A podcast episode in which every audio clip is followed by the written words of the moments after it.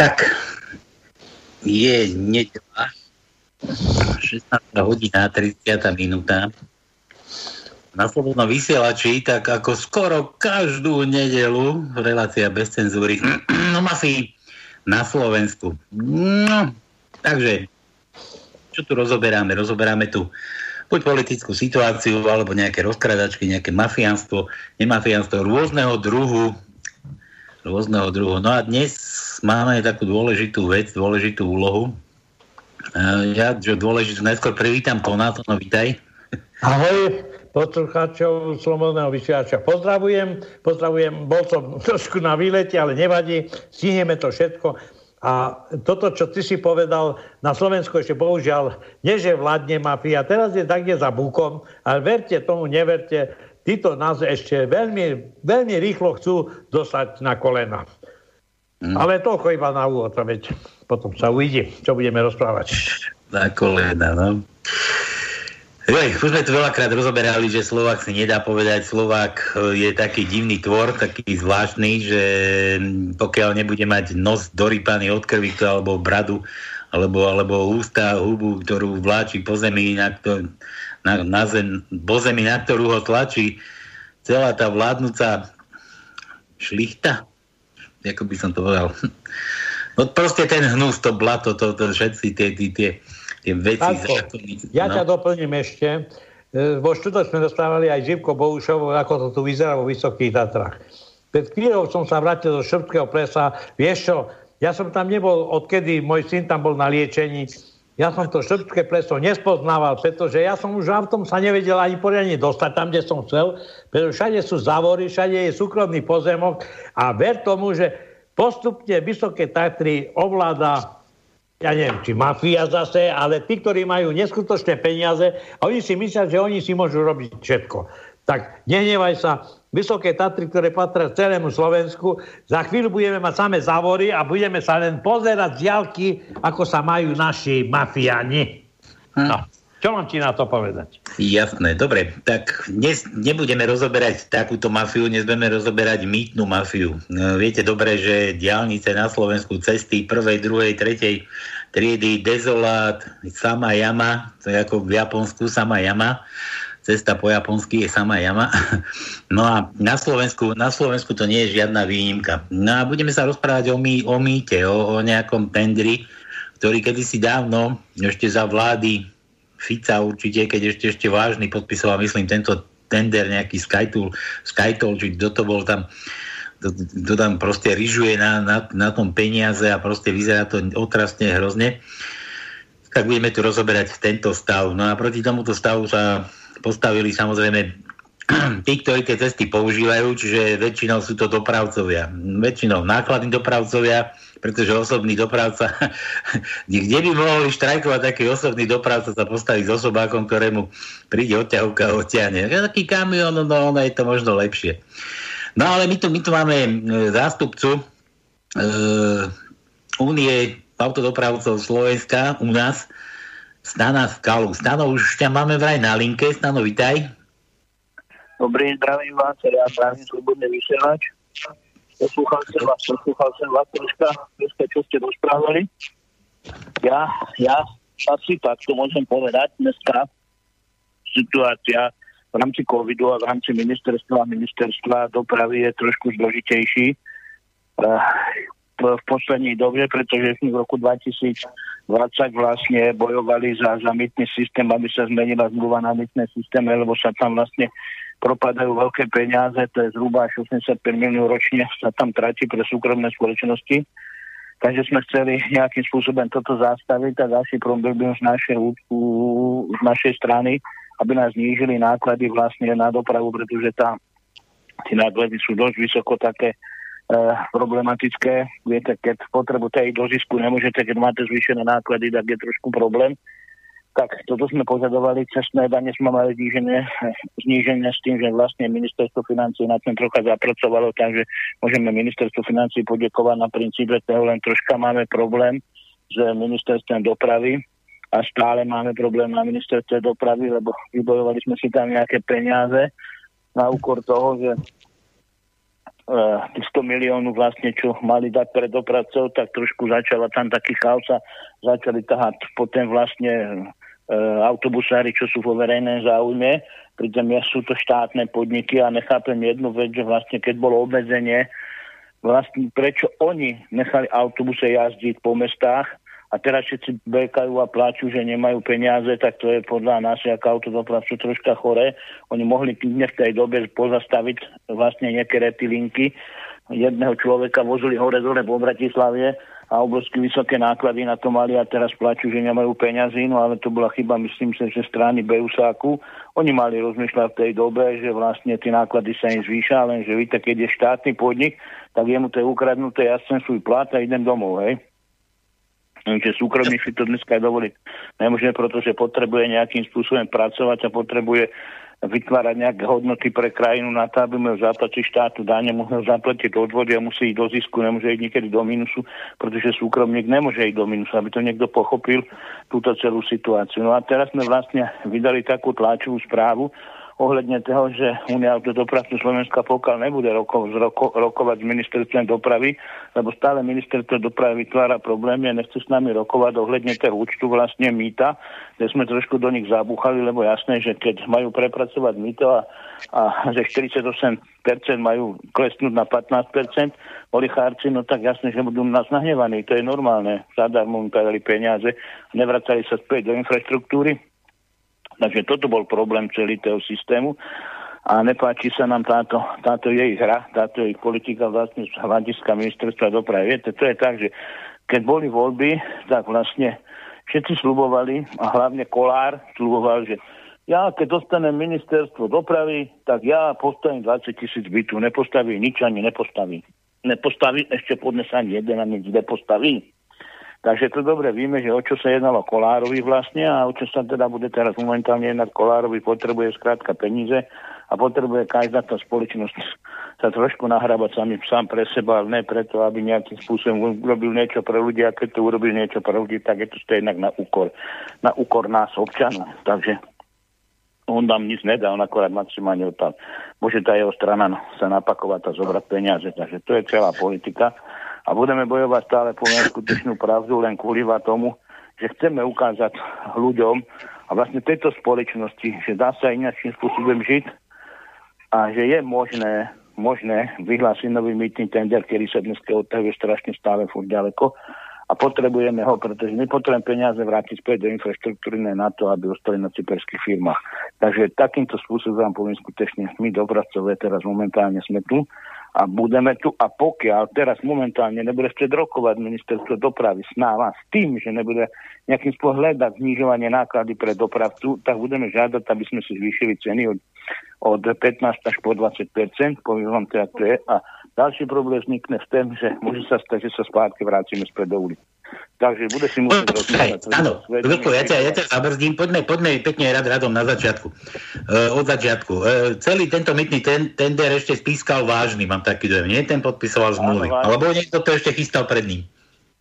No, získal to Vážny, povieme skutečnú pravdy, s bývalým premiérem Pellegrinim, hej. Pellegrini mu ponašal kabelu, keď sme vlastne išli po tomto, že vlastne, co sa tam udielo na tom mýtnom tendri. A vlastne, my sme vedeli už v roku 2010, keď sme mali prvé štrajky, že to je zlodejina, lenže bohužiaľ boli tak silní v kolenách, že koľkokrát si ľudia neuvedomujú vlastne, čo sa tu deje. My si prvne necháme rozkradnúť krajinu a potom sa čudujem, že prečo sa nebudujú cesty, že prečo sa neinvestujú. No jasné, že tá súkromná spoločnosť, ktorá dostáva tie peniaze, určite ich nebude dávať do cest, ale bude si skovať na cyperské spoločnosti a bude si za ne budovať svoje vlastné hotele. Takže to určite takto fungovať nebude. Áno, keby tam bola podpísaná zmluva ešte za počiatka, kde sa podpísala zmluva, tam sa jasne určite vieme, že sa tam zdvihli náklady, ale náklady nie, že sa zdvihli pre tých, kto stavia cesty, ale pre súkromné spoločnosti. Víte, určite, lebo NKUčka odhalila zhruba nejakých 48% išli pre súkromné spoločnosti tí peniaze. A to je práve tá základná chyba, že sa späť nevraceli do infraštruktúry. Ja dneska už by Vážny, neviem ešte, co chodí hore, už mal byť dávno zatvorený v krimináli, lebo on podpísal zmluvu ktorá byla neúčinná a nebola výhodná pre túto krajinu. Takže už má dávno sedieť v basi. Neviem ešte, prečo ho netahajú. Vlastne myslím, že to spáta po GNT, tak jak teraz momentálne, čo robia s tým zdravotníctvom tá Penta. No to je katastrofa, aby oni nám nemohli pustiť Sputnik len kvôli tomu, že Penta tému bráni, hej, a toho Matoviča táča ke scéne. Ja si myslím, že je to trošku chore a podľa mňa ten, kto sa chce zaočkovať Sputnikom, nech sa zaočkuje Sputnikom, ten, kto sa chce zaočkovať AstraZeneca, nech sa zaočkuje AstraZeneca. To je každého dobrá vôľa. Ale nemôžeme my v tejto dobe obmedzovať a tlačiť sem len všelijaké tie americké ich propagandy, hej. No tak to sa mi akože nepáči, tu nie je demokracia, toto je tak, 40 rokov totality a ďalších 30 už rokov, dneska už máme pomaličky, keď si zeberete, zase 30 rokov totalitného Bruselu. Takže my nesme žiadna demokracia. Nahnali nás do fabriky ako ovce, poviem vám skutečnú pravdu, nech sa nám niekto urazí, ale veškeré všetky súkromné spoločnosti v Polsku, v Maďarsku, v Rakúsku, v východných krajinách fungujú a sú podporené štátem, ale my za doby Fica sme neboli podporované štátem, ale skôr sme boli podporovaní jej snutnú špinavú americkú politiku a západnú nemeckú, len kvôli tomu, že naši chudáci chodili do fabrik za 800 000 eur maximálne pracovať ako otroci a v druhej krajine v Polsku si podnikali ľudia, kde mali ďaleko väčšie zisky a dneska majú obrovské vysoké výhody, hej. Ale my na Slovensku sme chodili Nemcom robiť dotroku. Poviem vám, jak to funguje, tak to bude fungovať ďalej, pretože vidíme, že sa to hraje špinavá hnusná západná politika. A to sa mi nepáči. Prečo my mladých ľudí musíme posielať do zelení za prácu, keď ju majú doma a mohli by tu podnikať a mohli by mať vytvorený priestor na podnikanie? To nechápem, ani to chápať nebudem. To je len hnusná špinavá politika. Nás spravili otroku a druhí si budú frčať za peniaze, hej. Takže to je trošku podľa mňa celé Slovensko chore.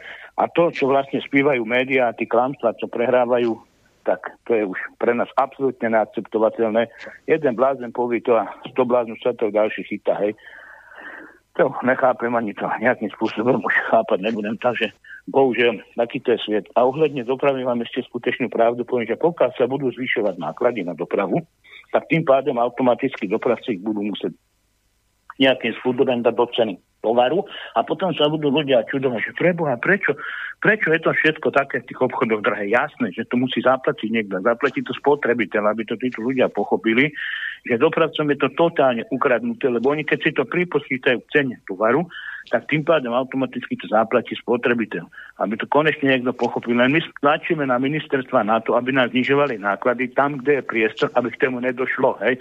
Lebo tie ich nezmyselné zákony, ktoré oni vytvárajú na ministerstve dopravy, je, nechcem to tak povedať, ale podľa nás nepriateľné.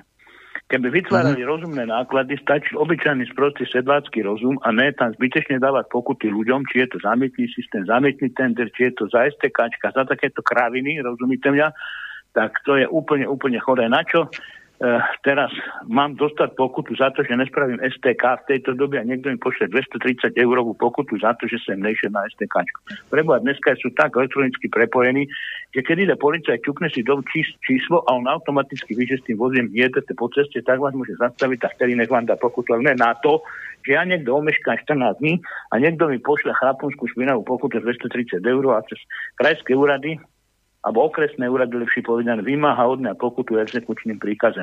No tak podľa mňa treba toto desmúre. To je moderné, dneska je moderné výpalníctvo a tak oni nás okrádajú, že v druhých krajinách toto neexistuje, ani to by si nemohli v demokratických krajinách dovoliť. Tuto mi to pripadá znova totálny systém komunistický.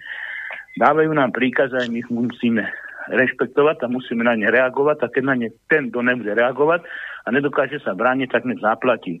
Ježišmaria, teď sme sa to dostali, prosím vás, preboha, do jakej krajiny, ak žijeme v banánovej krajine. Stano, ja ťa musím trošku prerušiť.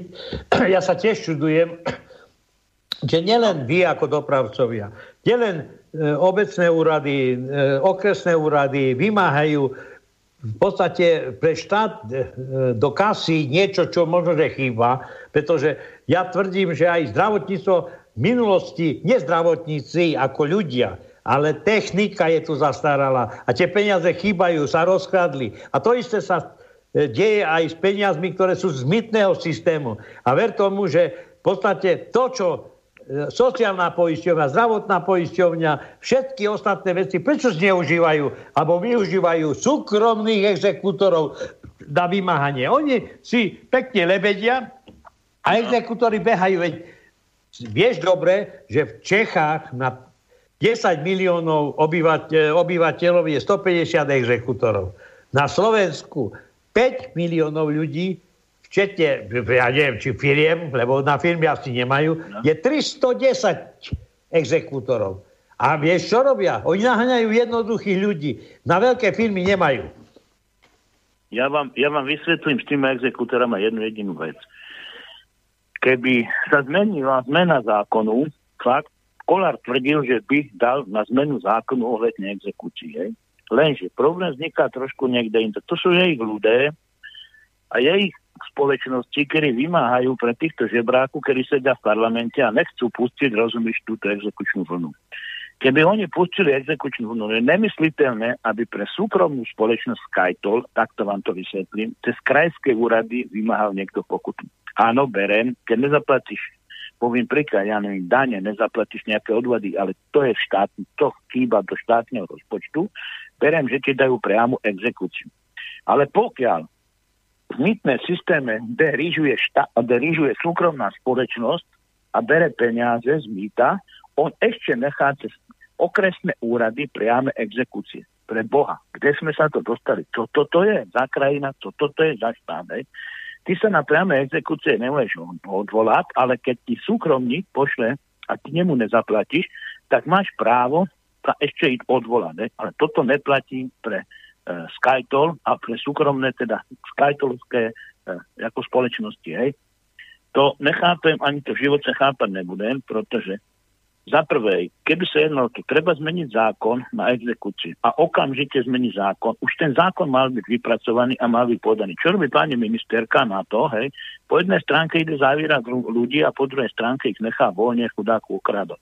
Čiže zoberte si jednu vec, vy ste v svete a ani podľa toho zákona, ešte som vymyslel Mečiar koľkokrát, nemusí dojít k tému, že vy sa vlastným peniazom koľkokrát ani nemôžete dostať. Už len kvôli tému, že niekto vám doručí, poviem príklad, a nie ste doma a doručí to poštárka, alebo ja sa poviem, že to nemusí koľkokrát doručiť, alebo nejakým obvinením sa stane, že vám to nedobre doručí, vy nedáte odvolanie, tí páde exekúcia vám zastaví účty, a idete niekde ve svete, idete si vybrať peniaze a tým vôbec ani nevíte o tom, že máte exekúciu. Hej. A to sa robí toto bežne potajomky v tichosti, aby sa len z peniazy, tí, čo vy máte na účte, aby sa zmizli. Dobre. Pre nejakého žebra, exekútera. Dobre, Stano, to je obecne. A teraz ja sa ťa pýtam. Odkedy rozprávame o tom mýte, ktoré peniaze odchádzajú, že niekedy aj lietadlami brali kufre peniazy na Cyprus a neviem kde. Už vie sa vlastne, kto je za týmto, lebo stále sa hovorí o niečom, že mečiarizmus, boli vytvorené podmienky a že Vážny niečo podpísal. Ale pre koho podpísal? Kto vlastne lyžuje na tomto? Sú konkrétni ľudia, to... Ja si myslím, že nie spoločnosť. Ja môžem sa vykašľať na to, že nejaká spoločnosť je aj bohatie. Ale kto je za tou spoločnosťou? Vieme o tom? Ty vieš, kto je tam? Sa hovorí, že je tam počiatek. Ja vím presne, kto sa za tým všetko skováva. Hej. Ale toto všetko toto vám poviem skutečnú pravdu cez pána Kellera, ktorý dneska sa vlastne zabil s vrtulníkem na Šališe a Aliáške. To je vlastne ten podnik, rozumíš ma, cez ktorého sa peniaze hnali, cez ktorého sa peniaze tlačili. Ja vám to poviem, jak je to. A sú tam zapletení v tom určite 100% smeráci, ktorí to vlastne dovolili. Nebudem to komentovať, nechcem to presne dávať všetkým, každému informácie s tým, že vlastne čo sa tam deje. Ja vám len poviem jednu jedinú vec. Základná podstatná vec je, aj dneska, aj teraz, že čo najväčší koláč peňazí ukradnúť ešte z mýtneho tendra. Keby niekto chcel, tak biehem púl roka má vyhlásiť nový mýtny tender, zastaviť tento starý mýtny tender. Len problém je niekde inde. Problém je ten, že my sme podali žiadosti na generálnu prokuratúru dvakrát. Dokonca sme urgovali cez pani ministerku spravedlivosti Kolíkovú, aby okamžite začala konať. Bohužiaľ, došiel nám odpoveď, že oni, akože už myslím, že to už je tomu ďalší 3 mesiace, že oni už začínajú konať, ale nikto žiadne výsledky nikde nevidí. Generálna prokuratúra, keby pán Lipšic, ja nechcem ho háňať, ale keby pán Lipšic šlápil niekomu na krk ohľadne mýtneho tendra, tak tým pádem by vedeli vlastne to, že tá zmluva, ktorá byla, teda je utajená, jak sa povie, by ju museli právnici nejak preskúšať, alebo neviem, niečo by sme skrátka museli robiť a automaticky by zistili, že tá smluva nebyla v súlade so zákonem, takže tým pádem by tá smluva musela padať a musel by byť vyhlásený automaticky nový mýtny tender. Keby byl nový mýtny tender, tak ti garantujem, že keby Kapši nabíhal, tak za pol roka je nový mýtny tender s tým, že prevádzkovateľ mýtneho systému by mal maximálne zhruba 12%. Lenže bohužiaľ toto neexistuje, toto sa nedá urobiť, pretože sa naháňajú peniaze a biznis sa naháňa oligarchom do vačku. A bude sa naháňať až do roku 2024. To, čo pán minister dopravy ťape a trepe, kedy povedal, že bude vyhlásený, či v marci začne výberové konanie, tak ho preložili už na júl, hej? A každého pol roka musí mať výpovednú lehotu tento mýtny tender. Bohužiaľ, ja som zvedavý, či tento rok dajú výpovednú lehotu, nedajú zase. To je len naťahovanie času a mascení medu kolem huby, rozumieš ma ľudom, tým, kedy to poslúchajú. Ja im neverím, pretože keby im niekto už dneska verí, aj ministerstvo dopravy, tak môžem garantovať vám jednu vec. Už by sa na ten pracovalo dávno a už by to bolo vonku, hej? Ale toto vonku není. My sme dali registráciu na obe jednotky s tým, aby sme my ako Únia Autodopravcov Slovenska dokázala predávať pre našich členov obe jednotky. Víš, ak sa oni z toho všetci vykrucujú, to neexistuje, to není možné a bla bla bla. To majú zase nachystané všetko pre svojich oligarchov. A ešte vám poviem jednu skutečnú pravdu, že keď to bude prevádzkovať štát, zeberte si, Národná dálničná spoločnosť má 200 ľudí zamestnaných v kanceláriách. Zeberte si 250 ľudí v kancelárii krát, dneska je po 1000–1200 eur. Oni tie peniaze prežerú, oni ich zase nedajú späť do infraštruktúry. To je tak politicky postavené, to je tak prepojené jedno medzi druhým, aby tie peniaze, ktoré im dopracovať zaplatia, aby sa nevracali späť do infraštruktúry, ale aby ich rozkradli. Zase to bude mať takto štát. Štát je najhorší hospodár, kedy. Vždycky by štát najhorší hospodár. Ja som nevidel, keby to dali prevádzkovať Kapšu, alebo to dali nejaké spoločnosti prevádzkovať, tak ona by to dokázala prevádzkovať tak v Nemecku za 7,5%, ale maximálne za 12%, ja povídam. Ale dneska si zoberte, že tu sa rábuje, tu sa kradne. A potom ten chudák súkromník, ktorý tu je fakt, jasné, automaticky bude musieť to zaplatiť. A zaplatí to kto? Len ten spotrebiteľ, nikto druhý to nezaplatí. Zaplatíme to my dopravci, to je prvoradé, lebo my po tej ceste chodíme a my za každý jeden kilometr platíme 18 centov, aby to ľudia pochopili. Týmto zaplatíme. To zbytečne ľudia chodia, že spravte nám tu obchvat, lebo nám tu jezdia kamiony, spravte nám tu obchvat, ale nikto sa z tých ľudí neopýta. Boha je však, tí ľudia si platia, tí dopravci si musia platiť, vy si musíte zaplatiť tú cestu, vy si tú známku musíte kúpiť. Kde sú tie peníze, kurník šopa? Prečo sa nerobia tie obchvaty? Dobre, Stano, počúvaj. Počkajte, máme tam nejaký telefonát, vydržte, nezabudnite, lebo už ho strašne dlho držíme. Tak dúfam, že ešte nezložil. Haló. No, chlapi, počúvaj, pozdravujem, Peter. Stano, takto, môžeme týkať, v pohode, hej. No, takto. Stano, to nie, to máš pravdu, tu nejde o doprave a o nejakých štátnych, že štát je zlý vlastník, to Sulík stále hovorí, ale oni si tam dosadzujú po tých svojich linkách stále tá vláda si tam dosadí svojich funkcionárov po politickej stránke, to je jedno, ale rozkradne sa to všetko. Všetko išlo od Mečiara, keď prevzal moc. Však ja stále hovorím, mafia to sú Mečiarove deti. Dobre, pokračovalo to cez Durindu, cez Fica. Všetko sa to rozdrbalo, rozkradlo za tých 31 rokov. Už úplne všetko. Koniec. Akože. A no. A teraz čo tá gorila? Keď dokázali zrušiť Mečiarove amnestie, tak prečo nezrušili kauzu gorila? Prečo zrušili kauzu, že je premlčaná doba? Kauza gorila je premlčaná doba. Chore. Veď toto minule, som sa tej telejky pani pýtal, kto má vraždu Puciaka na zodpovednosti. Ona povedala, že to není Kočner, že to sú politické síly okolo Lipšica a teda. Pre Boha, veď toto je muž. No, a ešte takto. Ja vám to takto vysvetlím. Ja vám vysvetlím jednu. Ja som byl ve štátu v januári, poviem vám skutečnú pravdu, už sa to môže dneska nehábiť povedať. Ja som takisto mal obrovské výhrážky s tým, aby sme ukončili štrajk, rozumieš, len kvôli tému. No, ja. A vlastne sme bojovali za to, že my štátu odvádzame dane a oni z tých daní žijú, hej. Tým, že máš vyšší náklady, tým si môžeš dovoliť více kamionu kúpiť, rozumieš, a tým môžeš rozvíjať tú prácu, keď sa chodia nakladať cudzinci, tým pádem automaticky miesto 10 kamionov, musíš mieť, poviem príklad, ja neviem, 15 kamionov, automaticky bude niekto plniť, teda tankovať tú naftu a budú musieť za ňu, ja vám to tak poviem, a musí štát za ňu, teda my musíme v ten, že ju vytankujeme, musí niekto za ne odveť daň. Ale teraz vám vysvetlím ešte jedno, aby ste pochopili tú situáciu veškerú, ktorá existuje dneska na Slovensku. Dneska na Slovensku je taká situácia, že veškeré štátne aparáty a legislatívne sú tak obrovské vysoko zaťažené, či sú to súdy, či je to prokuratúra, či je to policia, je vysoko obrovské, vysoko skorumpovaná. Keď Vládovi Slopuchovi zebrali na Oravie za protesty, keď mu zebrali vodičské oprávnenie, tak ja som cez ministerstvo vnútra sa snažil vybaviť to, aby mu to vodičské oprávnenie zebrali. Oni mu ho nepráven zebrali v tej dobe, nepráven, len kvôli tomu, že niekto si postavil hlavu ze strany Smeráku a originálne začali ho buzerovať a šikanovať len kvôli tomu, že chudákovi zadržali na 4 mesiace, rozumieš mňa, vodičské oprávnenie, keď on miel, poviem príklad, 3 spoločnosti, ktoré musel obchádzať, chápeš, aby mohli vyrábať nejaký betón. A to je zastrašovanie ľudí, obrovské vysoké zastrašovanie ľudí.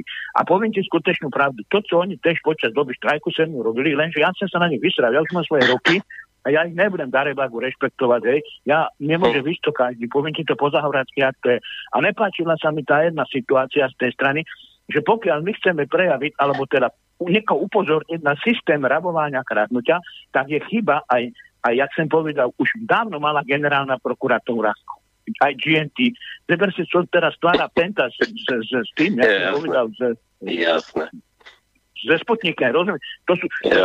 To sú bitky finančných spoločností, finančných skúší. A títo ľudia sú tak sprostí, že im kápšajú. Hej. Ja ti to poviem, jak je to. Ja si nezastávam nikoho, ale takto to funguje, chlapi, takto to je. To je biznis o peníze. To je celá politika celej tejto hry. Ľudia by dneska mieli zebrať takí dopravci, keď vidia, že rozumieš, my sme počas doby covidu nechodili žebrať. Autobusári chodili žebrať. My sme tam nechodili. My keď sme mohli, ešte sme koľko toľko žili, a koľko toľko sme robili aj tí. My sme museli tí dopravy robiť od A po B, hej, lebo tí firmy a tí spoločnosti aspoň koľko toľko robili, takže my sme sa nechodili sťažovať. Ale peníze, ktoré nám schválili a patrá nám, rozumieš, tak nemôže čas po nich beus. Chápeš, druhé spoločnosti, keď vidia, že niekde niečo schváli, tak dajte nám, zeberte nám, ale to sú štátne podniky, mali dokázať gazdovať, súkromník si nedovolí jesť do mínusu. Chápeš, keď nemá zisk, tak škape. Ale štátne podniky to robia. A to je celý ten problém toho systému, že míňajú naše dane, naše peniaze. A to nás trošku trápi, aby to niekto pochopil, že ten súkromník musí vytvoriť tú hodnotu pre tú krajinu.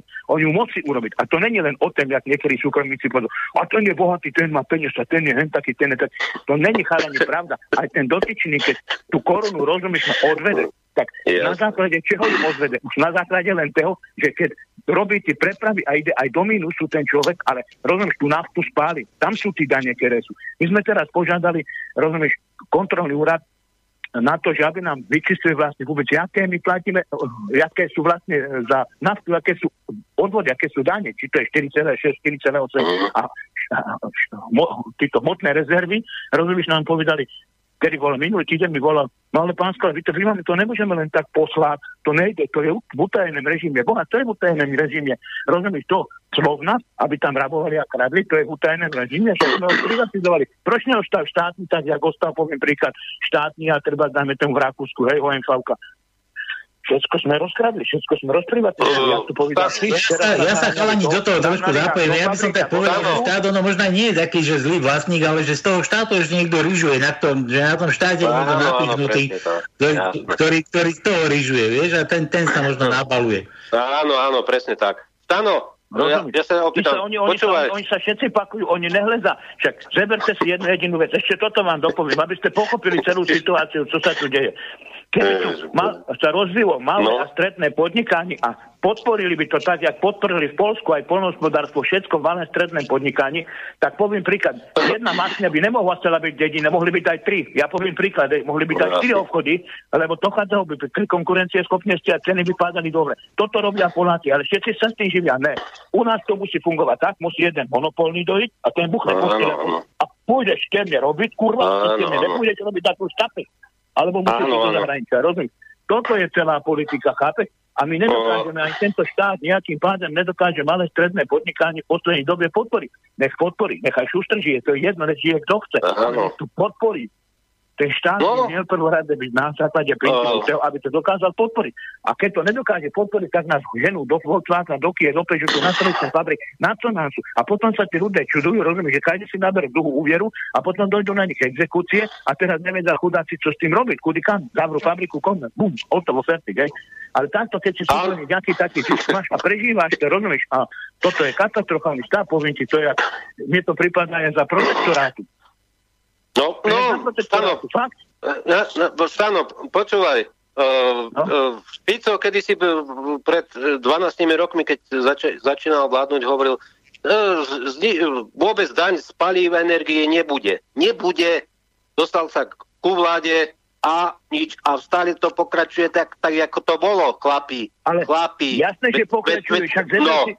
Z mýtneho systému vyberú 220-240 miliónov. Oni 100 miliónov ukradnú ročne. Za 10 rokov si zeberú. To je 1 miliarda. Kurva, 1 miliardu. Víš, čo by to bylo u správených cesty? Víš, čo už by to bylo správené? Už to všetko mohlo byť porobené na ten východ. Lenže oni, keď rabujú a kradnú, však nech si to ľudia normálne prepočítať predražených tendroch dojču, záchod, kurva, za 60 000 eur, rozumieš ma? A ja keď som bol poslanec, dozval som sa a nechal som to odvyčívať, tak ja som byl tá špina, pretože ja som niekomu stále len robil problémy, hej. Ale ty somar, ty keď skúpil z Francie záchod za 34 a nechal za 60, rozumieš ma? Len na to, že niekto raz toľko peňazí ukradel, to chýba nám, Slovensku. Rozumieš, takto sa napakovali ľudia po dobe socializmu. Čo my tí to robili, takto sprivatizovali. Ja nechcem komentovať len druhej strany Čes Maďáku, rozumieš ma, ale tí sa tu napakovali, tí tu nakradli, tí tu narabovali. Dneska ich, poviem príklad bývalých, nebudem to tak komentovať, popúšťali niekedy z basa, lebo rabovali, kradli. Ale to nemôže takto fungovať. Však to, keby to takto fungovalo v Nemecku, prosím ťa, ve Francúzsku, lebo v Holandsku, jak by tie krajiny vypadali? Stano, počúvaj. Počúvaš ma? Slovenský národ je hlúpy, to je národ, porobí to nič. Keď naložíš na krky, on ti do ulic nevinde nikde. To je hlúpy národ, ti hovorím. Národ porobí. Peťo, preruším ťa, lebo my rozprávame tu len obecne, čo a tak ďalej. Ja sa pýtam Stana, aká situácia je teraz, pretože bolo už nasľubované veľa a teraz ja sa pýtam, čo chcete plánovať v najbližšej dobe, ako pritlačiť generálnu prokuratúru, Lipšica a vôbec všetko, čo teraz sa všetci nasľubovali tu. Lebo toto je dôležité, nie toto, že tu Fico dakedy sľuboval toto, sľuboval. Dobre, Kradnú. Teraz, ale toto všetko musíme urobiť niečo iné. Nechcem povedať, ako v Číne postaviť tých ľudí ku moru a povedať, zrušíme všetky zmluvy a vrátime to do normálneho stavu. V najbližšej dobe sa to dá tu z vašej strany urobiť. Ale to raz musí skončiť, koniec. No, dobre, ďakujem. Nech sa darí, Stano, a držte sa, ale to. Dobre, čaute. Dobre, okej, aj vy chlapi, majte sa. Dobre, ďakujem aj vám, a držte sa. No počkaj, Stano, nejdeš. Dobre, môžem. Ideme ďalej. To by si akože urozišiel, to by si ľahko prišiel k tomu. No dobre, chalani, tak ste si vystačili skoro sami. Ale ja mám takú otázku jednu ešte na teba. Začali sme tým, že to bolo, začal to Fico, začal to Vážny, možno niekto ešte pred ním, že tam sa to celé krachlo. Ty si spomínal, že Kollár nasľuboval hory doli, že keď dostane dopravu, všetko sa zmení a nič sa nemení. A teraz nejde o tie prepojenia, že za Ficom stojí nejaká oligarchia, všetko sú to len bábky, ktoré sú ovládané niekde zhora. Za Kollárom možno druhá oligarchia. Ako to vidíš ty, Stano, že ktorá oligarchia za kým stojí? Za Ficom si myslím bola jedna, za Kollárom stojí druhá. Ja vám tak vysvetlím. Za Kollárom určite 100% niekto stojí. Za celej doby, od doby socializmu, keď niekto si budoval, poviem príklad, svoj vlastný majetek, tak keby si ho budoval legálne, ja to berem, len v dobe tohto systému a vlastne teraz momentálne to dochádza, je trošku veľký problém, pretože zaprvé, ten COVID trošku pochoval určite spoločnosť a určite niektorých určitých ľudí. z Kollára, ja ti poviem skutečnú pravdu, že nechcem nikoho haňať, ale nemám dobrý pocit z neho, pretože keď sme chceli v tej dobe znížiť cestné dane, len kvôli tomu, že sme rokovali s Kollárem, tak Kollár nám slúbil, že dobre, v porádku, bla, bla, bla, ale nikto nám neslúbil verejne, takže sme k nemu došli a povedali sme mu, očúva, ste za to, aby nás znížili cestné dane? A Kollár povie, no víte, ja si to musím rozmyslieť, alebo že musím toto, ale hentoto. Ale keď sme boli v proteste, tak veľce sa za nás kovával Kollár a chcel nejakým spôsobom, že ukázať, že ja vás podporím. Áno, ty nás môžeš podporiť, milý môj milovaný, ale my chceme od tebe aj nejaký výsledek. Lenže bohužiaľ toto sa nestalo, tak to ostalo na mŕtve bode s tým, že Kollár sa pomaličky k nám potom ani nevyjadril. Pri tom druhej strane sa k nám vyjadrili, že dobre, my sme za to, aby vám znížili cestné dane a dokážeme vám nejakým spôsobom podporiť. Ja vám to vysvetlím takto. Keď sme sedeli na rokovaní, ešte myslím, že predtým tento Lučanský tam bol, áno, Lučanský tam bol a bol tam aj minister financií, boli sme tam všetci. My sme vysvetlovali jednu veľkú vec s tým na tom rokovaní. Osobne ja som vysvetloval jednu vec, že treba pomôcť mladým ľuďom, lebo nám utekajú do zahraničia. Že my potrebujeme nejakým spôsobom ze štátu a štátnu pomoc tým, aby sme tých ľudí tu udržali. Máme chytrých, rozumných ľudí v tejto krajine a tých je treba si nechať doma. Lenže bohužiaľ nikomu na ničem dneska nezáleží. Presne to je Slovák. A keby sme my si dokázali nejakým spôsobom tých mladých ľudí túto udržať a dokázali by sme im vysvetliť, že nechoďte ven na ten západ, že buďte tu a rozvíjajte túto krajinu, tak tým pádem si myslím, že by dochádzalo dosť veľkej konkurencie schopnosti voči západu. A toto není možné urobiť ze strany Slovenska. Keď aj Eduard Heger teraz povedal, že bude nejakým spôsobom podporovať malé a stredné podnikanie, tak by bolo dobre, aby sme my to malé stredné podnikanie začali už konečne rozvíjať. Ne sa ve vláde vádiť so Sulíkem a ne, že Sulík tvrdí jednu vec, že ja sme ju poslali teraz na vratku spotrebnej dane, rozumieš ma, kvôli tomu, tak som písal Sulíkovi, že pán Sulík, my by sme potrebovali podporiť z vašej strany, z SAS, nejakým spôsobom, keď bude zasedanie vlády s tým, aby ste vy tam navrhli túto vrátku spotrebnej dane a to obrovsky pomôže štátu a pomôže to aj súkromným spoločnostiam.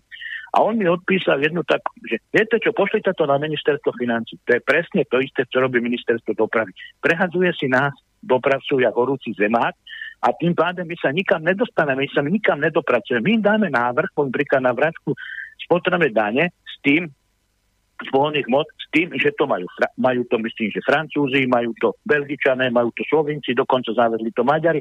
Títo všetky veškeré krajiny to majú len kvôli tomu, že aby tí dopravci netankovali v druhých krajinách, ale aby každý tankoval doma. Tým pádem, keď bude tankovať doma, aby to ľudia pochopili, tým pádem peniaze, korunky ostávajú v tejto krajine. Hej? Ale keď ja mám ísť natankovať a chcem znižiť si náklady, tak natankujem v ten Slovinsku, lebo tam tú vrátku mi dajú. A toto je celá politika v Európskej únii. Keď čím ja víc spálim nafty, tým víc dostane štát peňazí, daní, aby to niekto pochopil. Lenže bohužiaľ týmto politikom nezáleží na tom. Týmto politikom záleží na tom, lebo už majú oni rozdelené pomaličky, kerému, čo každému by patrilo. Oni už pred voľbáma sa dohadujú, keď ich vyhrajú, kto, jaký najväčší koláč ukradne z ktorého ministerstva. Zeberte si teraz, čo som teraz ja momentálne počul ohľadne Kollára, že Kollár, keď bude potrebovať budovať a tlačil sa na to, aby mohli začať rozvíjať diaľnice, aby sa mohli začať rozvíjať cesty, aby mohli začať budovať. On potrebuje veľký finančný balík peňazí a v ten finančnom balíku peňazí v rámci vyhlásení tendru sa tie peníze potraca. Ale nepotraca sa tam, aby išli do infraštruktúry a stráca sa zase tam, kde ich on potrebuje na svojich účtoch. Toto je celý problém toho systému. A verte tomu, že takto to bude a keď dojde, keď aj začne sa nejaký úsek dálnice budovať, tak verte tomu, že tie peniaze budú tak neprehľadné, tak jak boli neprehľadné za Fica. Verte tomu, že toto bude za Kollárovú politiku. Áno, dobre, súhlasím s tebou. Rozprávaš o tých, ktorých problémov, ktoré vlastne nás ťažia. Teraz ja sa ťa pýtam, existuje sila na Slovensku, ktorá by všetkých tých, ktorí sú zainteresovaní, bo ja nie som zainteresovaný, ale aby tí, ktorí sú zainteresovaní, tí, ministerstvo dopravy a tak ďalej, aby sa odtajnila tá zmluva, aká, na základe čoho dá sa zrušiť a sadnú si za jeden stôl a povedať, dobre chlapci, pozrite sa, My sme jeden štát, máme tu nejaké hospodárenie. Veď ministerstvo hospodárstva, ministerstvo financií sú na to, aby riadili tento štát k tomu, aby sme boli prosperujúca fabrika, aby sme boli prosperujúca spoločnosť, aby sme v podstate tým ľuďom, ktorým dávame robotu, aby sme ich poriadne aj zaplatili. A teraz ja sa pýtam, naozaj vládnu peniaze tak, že my sa nevieme ani dohodnúť, aby sme si sadli za jeden stôl a povedať, tak chlapci, dosť bolo už rozkladania. Pretože ja nechcem povedať, že v Číne takýchto ľudí dávajú rovno k múru. A my tu riešime rok, dva, tri, dokedy? Ja sa pýtam, dokedy toto chceme riešiť? Ja vám to ešte tak vysvetlím. Ja som na tlačovke, keď nechával pán minister dopravy, teraz momentálne bylo to, myslím, že niekedy novembr, alebo kedy to bylo, s tým, že on chce obnoviť zmluvu na novú, na mýtny tender. Ja som mu tam ktorý skočil a povedal som mu jednu jedinú vec. A boli tam aj novinári. Ja som sa ich pýtal, tých novinárov. Páni novinári, stále tu meleme kolem mýtneho tendera. Ja vás prosím jednu jedinú vec. Keď minister dopravy povie, že táto zmluva mala byť verejná, túto zmluvu nechajme presekli právnikom, či tí právnici povedia, bolo v súlade so zákonom, nebolo v súlade so zákonom. Toto je celá politika. Pokiaľ minister dopravy bude natahovať, že zmluva je utajnená a že zmluvu nemôže nikto vidieť, lebo je utajnená. Za doby počiatka podpísal nejaké dodatky. Tak keď chcete zmluvu a vy ste nás zmluvu poslali takú, že tú zmluvu si môžeme prdel vytriť, tak nám pošlite aj tí dodatky, ktoré ste vy počas toho doby vrátnutia každej strany, ktorý ste tí dodatky dopodpisoval. My víme, že niečo popodpisoval ktorý minister, ale nevieme posledné, čo podpisovali oni dva. Rozumieš? My víme, čo za KDH podpísal Figel, to víme. Aj Figel sa tomu priznal. Len čo podpísal? A ty si myslíš, že oni sa boja, že sa to zverejní? To my nevieme, ale keby sme vedeli, že očuva, áno, ale dobre, tak dajme tú zmluvu na prešetrení. Rozumieš, ne generálna prokuratúra zakročí a ne generálna prokuratúra si vytáhne zmluvu a povie, tak pánové, neurazte sa na mňa, toto nebolo v súlade so zákonem, toto podpísal, je za to zodpovedný. Dobre? Už tam ten nemá čo hľadať. Dobre. A už mal by dávno sedieť v krimináli. Ale pokiaľ dobre, generálna prokuratúra nebude konať...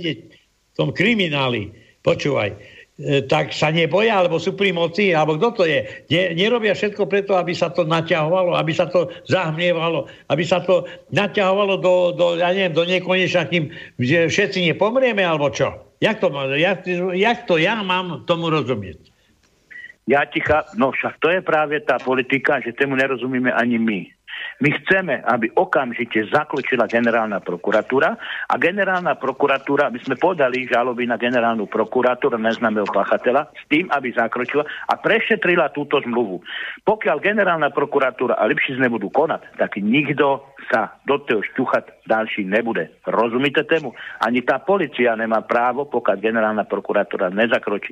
Áno, keby zakročila generálna prokuratúra, začala sa šťuchať tejto zmluve, aby vyšlo najavo, že tady byli urobené podvody, že pán Vážny podpísal, poviem príklad, místo, čo bola postavená zmluva 20%, alebo poviem príklad, podpísal 26%, lebo Choma tvrdil, pán Skala, ja som podpísal 19%. Ale ten druhý povedal, ja už som podpísal Vážny 26%, hej? Ale koľko dodatku vytvorili počas tej doby za tých 12 rokov tej zmluvy? Kto je za to zodpovedný, keď byla smluva podpísaná? Kto tam priklepával tie dodatky na základe toho, aby očerpávali peníze, rozumieš ma, smytného tendra? Kto? Nech to preverí generálna prokuratúra. A generálna prokurátora musí dať nejaké výsledky. A pokiaľ generálna prokurátora nedá výsledky, tak ako čo my s tým urobíme? My pôjdeme znova do ulic? My pôjdeme znova zase búchať? Len kvôli tomu, že ďalších 85 miliónov ročne sa zmizne smytného tendra? Jasné, aj ten minister dopravy, rozumieš ma, bude natahovať čas. On netvrdí v roku 2023 už spustí. On ju nespustí ani v roku 2023. Verte tomu, on ju maximálne spustí v roku 2024. A to si zeber, že 85 miliónov ročne sa zmizne. A už 1 miliarda už je preč z tej zmluvy, teda z tých peňazí už zmizlo. Hej? A vy si predstaviť, že títo ľudia, ktorí potrebujú tie obchvaty, či je to okrem mest obchvaty, tí peniaze sú preč. Proč vúčky mrcali celý čas a vúčky vedeli, že tí peníze z toho mýtneho systému nejdu tam, kam majú? Prečo oni vtedy aj cesty, co sú druhej triedy, aj cesty druhej, tretej triedy, co patrili pod VUC, Proč tí vúcky sa neohlasovali? Proč nepovedali, kurva, však vyberete peniaze z mýtneho tendra a my odkiaľ máme tí peniaze brať, hej? Proč to neurobili? Proč tomu Ficovi nebrchli počnú páku? Pretože to boli jej ľudia a byli v ten zapletení.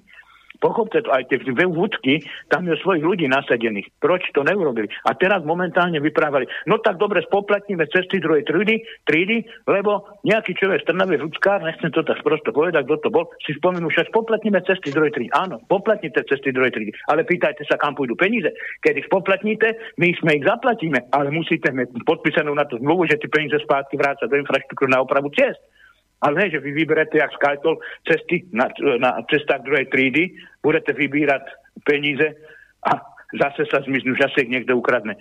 No takto to fungovať nebude, chlapi, tak niekedy v životu tú infraštruktúru nedobudujeme. A čo si myslíme, že stále furt tá Európska komisia, tá Európska únia bude vyprávať, takto nám bude hádzať peníze a my ich budeme kradnúť? Preboha, toto nemôže fungovať. Súkromný, tak musím dokázať hospodáriť. Ale funguje, ale je to isté, že to funguje a základ všetko je len treba taká vec, že všetky tie zmluvy sú utajené. Tak ako to bolo aj pri Sputniku, ako to bolo, ako je to pri tých ostatných vakcínach, ako je to zo všetkým. Všetky zmluvy sa utaja, nikto nevie. Ja sa vás pýtam, pani ministerka spravedlivosti kričí, otajníme zmluvu s Sputnikem, pani prezidentka americká kričí, otajníme zmluvu. Kurva, čo nekričí, otajníme zmluvu. To prdele ze SkyTollem. Veď hovorím, že všetky zmluvy treba otajniť. Prečo? Tie peniaze sú v podstate, vy platíte a tie peniaze by mali byť daňových poplatníkov. A všetky zmluvy, ktoré sú od daňových poplatníkov, a takéto by mali byť verejné. Aby sa vedelo, kde, čo, kto, koľko. Presne tak, ako Stano hovoríš, že tie peniaze nevieme ani kam tečú. Komu dovačku. Ale idú niekomu dovačku. Väčšina peňazí... Svetom vládnu peniaze. Kto má peniaze, nedovolí, aby sa to odstatnil. Ale zober si jednu vec. Ja budem podnikateľ. Ja len toľko chcem povedať týmto občanom, aby sa pochopili. Ja budem podnikateľ.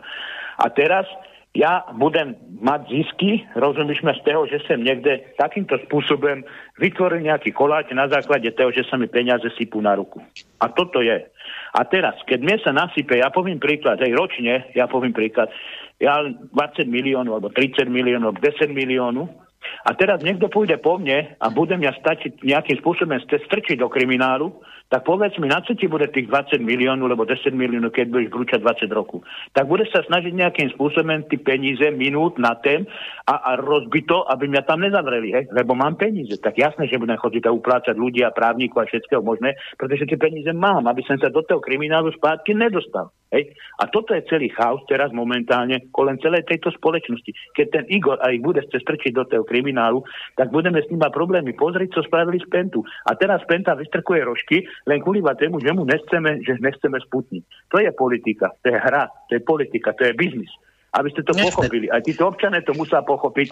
Ale tému chudákovi, ktorý tam je, tému je jedno, keď ten Sputnik je fakt, že je dobrý a že sa s tým očkuješ, ja to neviem posúdiť, ale keď teda tvrdia média, že sa v tým očkuješ v 30 krajinách alebo 50 krajinách, tak proč ten Sputnik nedovezú sem? Proč nemôže byť to, že či ja sa zaočkujem AstraZeneca, alebo sa zaočkujem Sputnikom, keď je tam hraje tento biznis, rozumieš ma, Penta, jasné, automaticky sú tam problémy. A to je celé, pani Cigankova, však trepe z kraviny do sveta, to nemá ze zdravím, rozumiem, nič spoločné, rozumieš ma.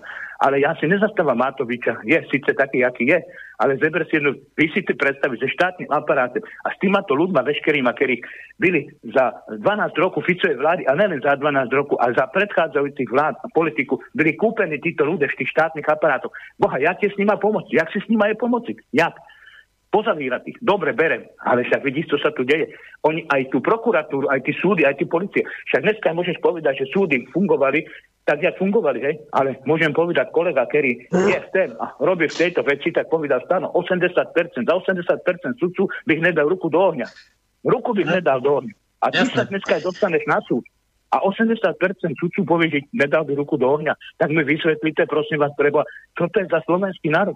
Toto neexistuje v Rakúsku. V Rakúsku neexistuje to, že aby niekto spravil podvod na moje pozemky. To v Rakúsku, ten je v krimináli zavretý bleskový a nikto sa s tým nesere. Keď došla exekúcia na Figlera, tak sa s nimi do nešiel. Jedného krásneho dňa došli s razítkami, nabúchali mu, nalepili mu na auta týmto haslom. Pozri, čo sa tu deje. Tu sa to nejde, tu to nefunguje. Ale muselo by to fungovať, len by to niekto musel chcieť. Víš, to je tá politika. My nebránime, my to nehľadáme, my vyvolávame problémy, my ich neodhalujeme, tie problémy, my ich neriešime, my ich vyvolávame v tejto slovenskej krajine. My ich skrátka vyvolávame, rozumieš? To je politika. To sú takí politici, ktorí to vyvolajú. A stále si myslia, že tí sú tí najchytrejší. Není to tak, my ich neriešime. Riešme problémy, ale nevyvolávame ich pre Boha, lebo my ich v posledných dobe stále len vyvolávame, my ich neriešime. A to je tedy ten problém toho systému. Aby toto už konečne niekto z občanov a týchto ľudí pochopil, aby to konečne pochopil, že my ich riešme, my ich nevyvolávame. A my ich stále vyvolávame, tie problémy. Lebo stále furt niekto je špatný, furt je niekto zlý, furt je taký, furt je hentaký, furt je onaký, hej. Ale toto nám nič nedonese, toto nám nikedy v nikoce nič Slovensko neupraví. Ja som povedal jednu vec, tlačme na to, aby sa tu, a ešte my sme tých predchádzajúcich 10-15 rokov mohli na to tlačiť, aby sa tu rozvíjalo, tak jak je to v Poľsku, malé stredné podnikanie. Aby dochádzalo ke konkurencie schopnosti a tým pádom, aby nám ceny klesali, aby nám stúpali. Dojde sem jeden človek z energie a povie, keď nám zvýhnem energiu, rozumíš ma, tak bohužiaľ vy musíte zaplatiť. Musíš ju zaplatiť, nemáš východisko, lebo je to monopolné postavenie. A keď ja chcem brať elektrickú energiu na výrobu, tak ju musím zaplatiť. A keď si niekto tu postaví hlavu a povie, že toľko bude za kilovat a niekto mu to schváli, no bohužiaľ musíš to zaplatiť, ale tým pádem ti to zvýši náklady a už nie si schopný konkurencie.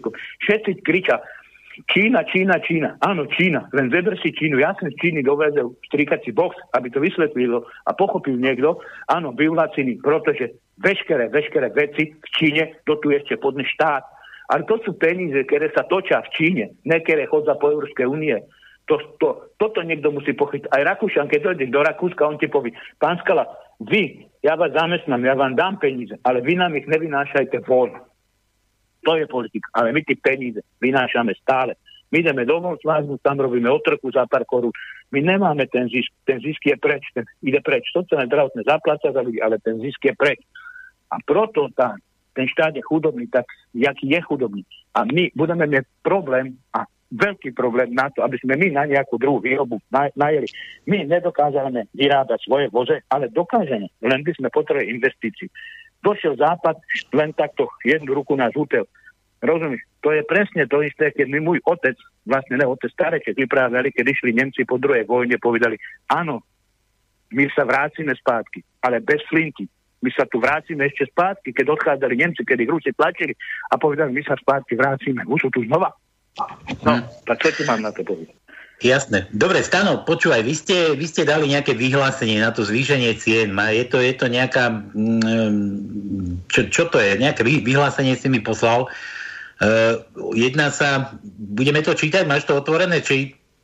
Nemám to tu otvorené, nejsem u počítača akorát. Ja to skúsim trošku tak skrátim, ale dúfam, že gro poviem. Áno, dali sme vyhlásenie o hneď zvýšeniu cen kvôli tomu, pretože ministerstvo dopravy s náma v poslednej dobe prestoja roku neohľadne covidu. My sme nechodili žebrať o ničem, ale aby sme si sedli za rokovací stúl a normálne so zdravým rozumom začali riešiť dopravu.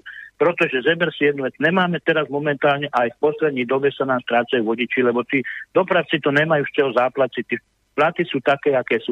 A pokiaľ nebudeme hľadať priestor na znižovanie nákladov, poviem príklad, tak, jak je vrátka spotrebnej dane, tak, jak je zniženie cestnej dane, tak, jak sú určité veci, rozumieš ma, aj keby sa znižili mýtny tender, aj mýtny systém, keby spustil aspoň tých pár centu, ale hlavne pre regionálnych dopravcu, tak nikto nepôjde zvyšovať ceny. Rozumieš, ale ten dopravca sa musí dostať do zisku, aby to pochopili. My nesme štátni zamestnanci, my potrebujeme sa dostať do zisku. Keď ten zisk nemáme, tak buď to odstavíme tí vozidlá, alebo ich, ja neviem, sa musím zebrať, alebo vrátiť leasingovej spoločnosti. A keď ty nebudeš, aspoň keby tým dopravcom niektorým dávali to, že aby ostali rentabilní, hej, a len malý zisk mali, lenže dneska už je to tak, že už pomalečky tí dopravci už nemajú zisku, hej, oni už živora a špekulujú z kútka do kútka, to není dobré, toto není dobrá situácia, chlapi, pochopte to. My chceme v klíde, v poriadku, aby mohli títo ľudia podnikať, aby sa im vytvárali podmienky na podnikanie. Proto aj chceme teraz dať návrh šrotovného, poviem vám, aké je to z tých peňazí, z tých európskych, s tým, že ten, kto má staré auto, aby štát prispiev nejakým príspevkem na tie nové auta, na tie nové vozidla. aj my to nechceme len pre kamionu dopravu, ale my to chceme pre vozidla, fakt aj tí, ktorí zásobujú obchody, tí menší vozidla, aby to pochopili, aj tí užitkové menší vozidla, aby dostali nejakú korunku ze štátu, aby tak, jak je to v Nemecku dostávajú ze štátneho rozpočtu zhruba až 20% niektoré tí vozidla nákup nových vozidel, aby sa tá technológia nová začala obnovovať. My nemôžeme už na starých vrakoch sa túľata jezdiť. Toto sú staré auta, ktoré majú 20 rokov a my podporujeme a chceme podporiť ekológiu, ale tu musí prvorade zapracovať ministerstvo dopravy a musí sa dohodnúť ministerstvom financií. Ministerstvo dopravy chodí, prosím vás, pro Boha, na rokovanie vlády. My tam nechodíme. Keby sme tam chodili, my a ja išem na rokovanie vlády, tak sa im to budem snažiť vysvetliť, že takýto je systém, takýto je problém aj pre dopravcu. Tak snažme im výjsť v street, snažme im výjsť v útretí. Však preboha, tí ľudia nám to vráťajú naspátky v rámci daní. Takže niekto to tu musí pochopiť. Už som to povedal rád, že keď ja tú naftu spálim, tak ja z toho zaplatím daň ze zisku. Ten, čo vyrobil tú naftu, zaplatím daň. Ten, čo minul tú gumu, aj ten, čo ju predal, aj ten musí zaplatiť daň. Rozumíte mi? To je všetko zdanené more krát. A my potrebujeme tú výrobu, aby sme dokázali tie peniaze spátky vrácať štátu. Ale pokiaľ nebudeme podnikať a dojdú sem cudzí a dojdú sem zahraniční dopravci, tak tie peniaze nám vynesú ven a my ich nemáme. A proto tá kasa sa nikdy v živote nenaplní a nikdy nebudeme môcť budovať tú slovenskú krajinu, aby to už konečne niekto pochopil. A toto my musíme nejakým spôsobom dokázať, s tým, aby sme to dotáhli do konca. Ale keď ministerstvo dopravy nechce s vama komunikovať a stále vás odmýtame kvôli vás tému, že my sme do ňoho zavrtali s mýtnym tendrem a že my chceme vyhlásiť nový mýtny tender, aby prevádzkovať ten mýtneho systému nemie 48%, ale ak má v druhých krajinách 12% a 7%, tak bohužiaľ jasné, že ministerstvo dopravy je na nás nahnevané a nechce s nami komunikovať. On potrebuje Tomára, ktorý im tam kýva rukama a ktorý im bude priťukávať. To je celé, aby ste to pochopili. Ale my chceme platiť do tejho mýtneho tendra a my chceme zaplatiť tie cesty, ale s tým, aby byli spravedliví, aby sa znova budovali. Nemôžeš ti po jednej ceste je 30 rokov od doby socializmu, ktorá nebola opravovaná. Hej. Už je 30 rokov preč od doby komunizmu a my nejsme schopní tie cesty urobiť a pri ten za ne platíme. Keď tu socializmu, komunizmu, z čeho tí ľudia tie cesty budovali? Ja to nechápem. Jak je možné, že tie peníze tam nejsú? Kde sú tie peníze? A tie peníze sa nejsú len z toho, že my platíme akože odvody alebo teda za to mýto. Ale tie peníze idú z nafty. Aby ste to pochopili. Tie peníze z pohonných mlátok, z pohonných moc. A toto všetko, to na to splýva. Kde sú tie peníze? Preboha, prodali sme Slovna Maďarom. Tak prečo? No prdele, už niekto nekoná. Prečo už niekto nerobí to, čo by mal robiť, hej? Dobre, počkaj, ja ťa musím stopnúť, lebo už sa nám čas míňa. Toto vyhlásenie je na zvýšenie cien, tam ste si dali, že idete zvyšovať ceny, pretože tam to mýto a takéto mýtny tender. Pokiaľ sa nič nezmení, tak rozmýšľate o štrajkovej pohotovosti. Kedy to prichádza do úvahy? Áno. No budeme musieť niečo urobiť. Kedy to prichádza do úvahy? V najbližšom čase. Jasné, že to prichádza do úvahy. Budeme to musieť urobiť. Lebo pochopte, že keď, poviem ti to pozahorácky, že keď svinia skapáva, tak musí kopať, hej? A to je presne to isté aj z dopravu, aby to niekto konečne pochopil. Že keď tí ľudia budú padať na huby, tak sa budú brániť. To není o mne, ani o nejakém Skalovi, to není ani o predsedníctve, to je o dopravcoch, aby to konečne pochopilo to ministerstvo dopravy, že to není o mne, ani o nás, to je o dopravcoch. A pokiaľ dopravci, rozumíš ma, budú chcieť a budú mať chuť a budú chcieť robiť dopravu, tak to musia urobiť, či chcú alebo nechcú. Oni si musia zachrániť svoju kožu. Jasné. Dobre, Stano, čas nám vypršal, by som povedal už. Ja ti ďakujem za fajnové slova. Rozlúčim sa s tebou, zase niekedy inokedy. Ja. Dúfam, že nech sa vám to podarí, nech sa zadarí a dúfam, že už hlavne, niekto zakročí. Hlavne, aby sme byli zdraví, to je základná podstatná vec. Aby ste mali trošku viacej poslucháčov, aby ste skrátka mohli nejakým spôsobom začať aj presadzovať tie veci, ktoré nám chýbajú na tento Slovensku. Bol by som rád, aby aj tí ľudia konečne začali a pochopili vlastne tú situáciu, jaká sa tu hraje špinavá hra, jaká sa tu hraje špinavá politika. Aby tí ľudia chodili na Facebooky zbytočne, pretože tam čítajú nezmysloviny, čítajú tam kráviny, novinári vás troška aj trocha podkopávajú, podvádzajú. Takže toto, aby si každý vlastne chytil vlastne zdravý rozum a so zdravým rozumom išiel do boja. Lebo bez zdravého rozumu dneska ohľadne médií a mass médií je trošku vážne chore. To, co oni tvoria a to, co odvysílajú, koľkokrát aj politici, tie hádky, a to je všetko k ničemu, to vážne. My potrebujeme ekonomiku naštartovať, my potrebujeme sa pohnúť dopredu ekonomicky s tým, aby my a obyčajní ľudia, ktorí fakt dneska si niečo vybudovali, a hlavne mladí ľudia, aby mohli mať korunku, aby si ju mohli zarobiť, aby si ju poctivo zarobili, aby mohli nejakým spôsobom profitovať a žiť v tejto slovenskej krajine. Toto by som im odkázal, aby sa držali chalaniska, ale ne, že aby nejaké nezmysloviny, ktoré posúchajú v médiách, rádiách, aby týmto spôsobom sa bandzili, hádali. To nemá smysel, chlapi. Ja na Facebook nechodím, lebo ja by som tam ani nemohol byť, pretože ja ako chcem síce na Facebooku, ale keď čítam tie veci, ja na ne ani neodpustím, lebo to sú nezmysloviny. To je zbytečné zaťažovanie, marní času. Ja ti poviem nejaké to, hej. Treba sa chytiť zdravého rozumu a ze zdravým rozumom sa ďaleko dopredu více pohnete, chlapi. Pokiaľ zdravý rozum, sedlácky, obyčajný, sprostý tu bude, tak si myslím, že za každé éry to bude fungovať. Ale ináč, keď to takto nestneme sa zdravého rozumu, tak si myslím, že budeme obmedzovaní médiama, a to je veľká základná chyba. Neverme tým médiám, lebo oni klamú, zavádzajú ľudí do problému, a to je celý problém. Hej. Každý si musí vybrať svoju cestu, ktorú chce ísť, a pokiaľ si tú cestu vybere a bude chcieť ísť, nech za ňu bojuje. Dobre. Takže to je celé. Áno, maj sa krásne, ďakujem ti veľmi pekne ešte raz za príspevok a zás niekedy inokedy. Čau. Čau. Máte sa dobre, díky, čau, ahoj. Ahoj. No, takže toľko cenzúry na dnes, tak ako Stano vraví, vezmite sedliacky rozum do hrsti a všetko s rozvahou, každý máte svoju hlavu, je to len vo vás. Toľko, maj sa krásne, ďakujeme režii za spojenie a zase za pol hodiny znova. Za pol hodinku sa počujeme. Majte sa krásne. Ahojte. Táto relácia vznikla za podpory dobrovoľných príspevkov našich poslucháčov. I ty sa k nim môžeš pridať. Viac informácií nájdeš na www.slobodnyvysielac.sk. Ďakujeme.